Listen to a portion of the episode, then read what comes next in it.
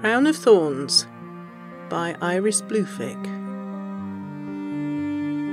Chapter 12 One Good Turn. Crowley woke from his 48 hour coma. Later, he'd face a quandary as to whether he ought to blame the return flight jet lag or the trip itself. To a plate of hobnobs and a neatly folded note on the bedside table.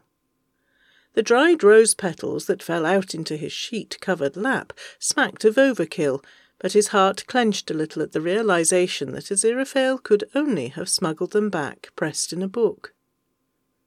My dear, it read, have popped off for a day at the shops with Pippa. Would have asked you along, but I just couldn't bring myself to wake you. Still shattered, poor love. Tea's on the table, it ought to have kept.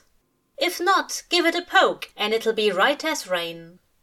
Don't expect me back till sevenish, as we've ever so much catching up to do. Say hello on your behalf, shall I? Do get some rest. Yours, A. Normally, Crowley might have been irritated by such gross sentimentality first thing in the morning, but given the fragrant papery scattering of Rosa rugosa and the fact he wasn't yet fully awake, instead his brain did its best impression of warm, bewildered, affectionate mush. In short, he wanted to do something nice for Aziraphale. As for the plan already forming in the autopiloted part of his subconscious, well, it had, simply put, been a while. He hoped it'd be worth his trouble. If nothing else, it'd be worth Aziraphale's stunned expression, and, hopefully, hours of fantastic sex. He decided he'd best get to work. The quail weren't going to cook themselves.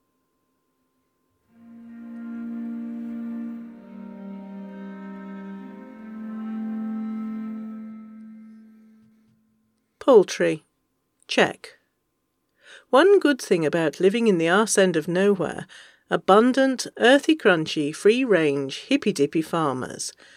Crowley left the birds locked in the boot and put on a brave face. He didn't like supermarkets, even tiny local ones. The shallots weren't going to be a problem. Those he had at home in the garden, likewise carrots and onions, and rocket for the starter. He didn't like celery and cucumber, as they crunched strangely and often tasted weird, respectively. While they were in the States, Aziraphale had taken a shine to Maine blueberry vinaigrette. Shropshire ones would have to suffice, so he transferred a carton from the refrigerator case to his trolley. He already had extra virgin olive oil and ten year aged balsamic. He ignored Escoffier's horrified commentary on his salad plans. The thing about stubborn old mentors was they stuck with you, dead or not butter next, and then eggs. Crowley caught himself hesitating between brown free range and white free range, at which point a rogue toddler, pursued by his perturbed young father, got into one of the cartons and made a mess of the floor. The small boy stuck two yolk covered fingers in his mouth and blinked up at Crowley, while his father muttered outrageous apologies to a shelf stacking flunkey. The girl had a mop and looked frazzled enough to cry. I believe this is yours, Crowley said, bending to scoop up the child. He blinked at the mess. Little devil, said the boy's father, taking the creature off Crowley's hands. The supermarket girl stared at the floor, where four whole, perfect white eggs rolled idly to a stop against the scribbled on rubber toe caps of her black Chuck Taylors. Near miss, said Crowley, grinning, and gave her shoulder a pat. He grabbed a carton of brown eggs and left. Appalling what they were charging for saffron these days.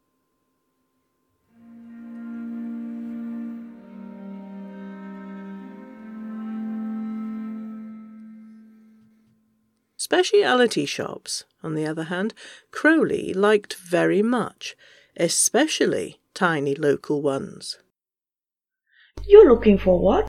asked the middle aged proprietress. Armagnac, Crowley repeated. I'll take VSOP in a pinch, but if you've got XO or Napoleon, that'd be better. Distractedly, he squinted at the fine print on the bag of rock salt he'd already picked up. Mm, better yet, Hors d'Age. We'll drink what's left. Hmm, picky, said the lady, shuffling down an adjacent aisle. I'll see what I can do. You would be too, Crowley thought, if your lover were prone to meddling on a molecular level. The rock salt was pink.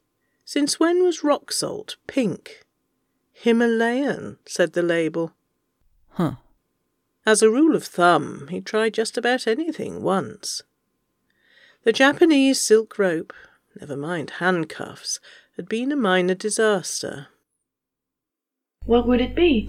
The lady was asking, holding up two bottles for him to inspect. Clos Martin Folle Blanche XO, good value. That one.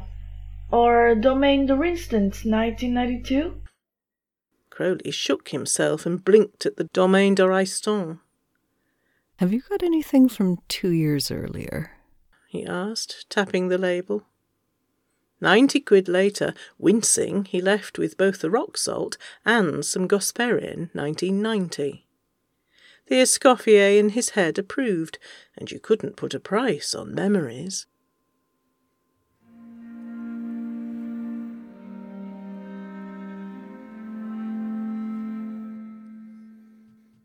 Damn and blast! He always managed to forget something. Crowley deposited his parcels on the kitchen table, only to turn on his heel, dash out of the cottage, and hop back into the Bentley. It was already pushing four o'clock, and even if he didn't need more than two hours prep time, that was cutting it close. If you can't get the cream fresh and the mushrooms fresher, forget it, Escoffier had told him once. The trick is in those, no matter how fine the brandy or the eggs. Ten minutes later, he bit his lip and jammed the Bentley in park. He'd never been to the cafe's back entrance, and he hoped this didn't mark the start of a trend. One of the assistant chefs answered. Crowley made his request snappishly, and the lad fled. It took fifteen seconds for both Crowley to lose his nerve and Mandy to show up. Uh, Crowley said, pushing his sunglasses up into his hair. hi. Mandy gave him a helplessly muddled look. Was Uni rotting her brain? Do you have fresh cream? And that chanterelle pate, are you still making it in house? We do, She said. and yet to the second, but our supplies are running short. Crowley produced a crisp, folded twenty pound note from his jacket.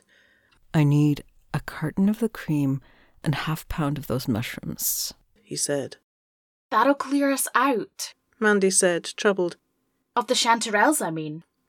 Forty then. Said Crowley desperately. Fifty, whatever you. Mandy kissed him on the cheek, a tense puff of breath escaping her lips. I'll be right back. She said, and dashed into the humid kitchen. Crowley stood rubbing her lipstick off his cheekbone, flustered. Here. said Mandy's voice, accompanied by her bangled arm dangling a takeaway bag out of the door. Sorry about the. Um, look, mate, considering the amount of trouble I'll be in, it was a fair price. Your husband's going to be mad at me, I get that. He left with not only the requested items, but also what was left in his wallet. Best not to mention it to Aziraphale, perhaps. He did want the girl to live.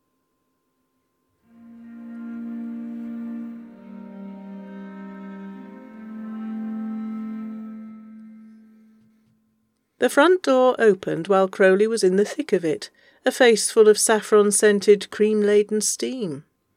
The Armagnac and the eggs were playing along beautifully, the soup was almost finished, and as for the salad. Aziraphale pottered up behind him, with a number of crinkly plastic bags in tow from the sounds of it. But Crowley didn't let that derail his concentration. Perilous business, negotiating the addition of chanterelle puree to the rest of the simmering mix. Not even the sound of Aziraphale's dropped parcels and the angel's firm hand on his hip as he leaned in to kiss Crowley's cheek deterred him from his careful stirring. Aziraphale froze, delicately inhaling against the fine sheen of sweat at Crowley's temple. He sighed and said, Whatever it is she's tried this time, I'll not stand. Crowley whisked the wooden spoon to one side, plopping the lid on the pot. She's a lovesick kid, he said, and not my type. Let it go. Aziraphale watched, fascinated, as Crowley licked the spoon and frowned at it. You have a type? he asked vaguely, and then wonderingly, Crowley, you cook? Yep. he said, hastily reaching for a fresh dishcloth. Took lessons. Aziraphale watched him clean the spoon fastidiously, still baffled. But when? While you were busy messing about with that hack Maskelyne, of course. That doesn't answer my question, said Aziraphale, who hadn't quite managed to hide how impressed he was, and that he didn't quite know what to do with this information. Oh, I don't know, Crowley said, tossing the dishcloth aside as he turned to face the angel. 1890s, 19 odds. It's all a bit fuzzy now. Listen, there's a salad on the table, and if you don't start to eat it while I finish this up, the dressing will go all soggy, and I simply won't be held accountable. Aziraphale kissed him on the mouth, throwing them both off balance. Crowley's elbow just missed knocking the pot off the hob. You made supper, said Aziraphale stupidly. I'm looking at it, replied Crowley belatedly. I beg your pardon? My type. Now, if you don't mind, there's salad. Shoot. My dear, I could help. Blueberries, Angel, said Crowley, casting about for the rock salt. Rocket, baby carrots, those sweet little vine ripened heirloom tomatoes. Aziraphale made it to the table in record time. Crowley just barely prevented the soup from scorching. Totally worth it, he thought, pouring the lovely stuff into a hastily miracled tureen. He turned just in time to catch the dawning of Aziraphale's fondest smile. Crown of Thorns will continue in chapter 13.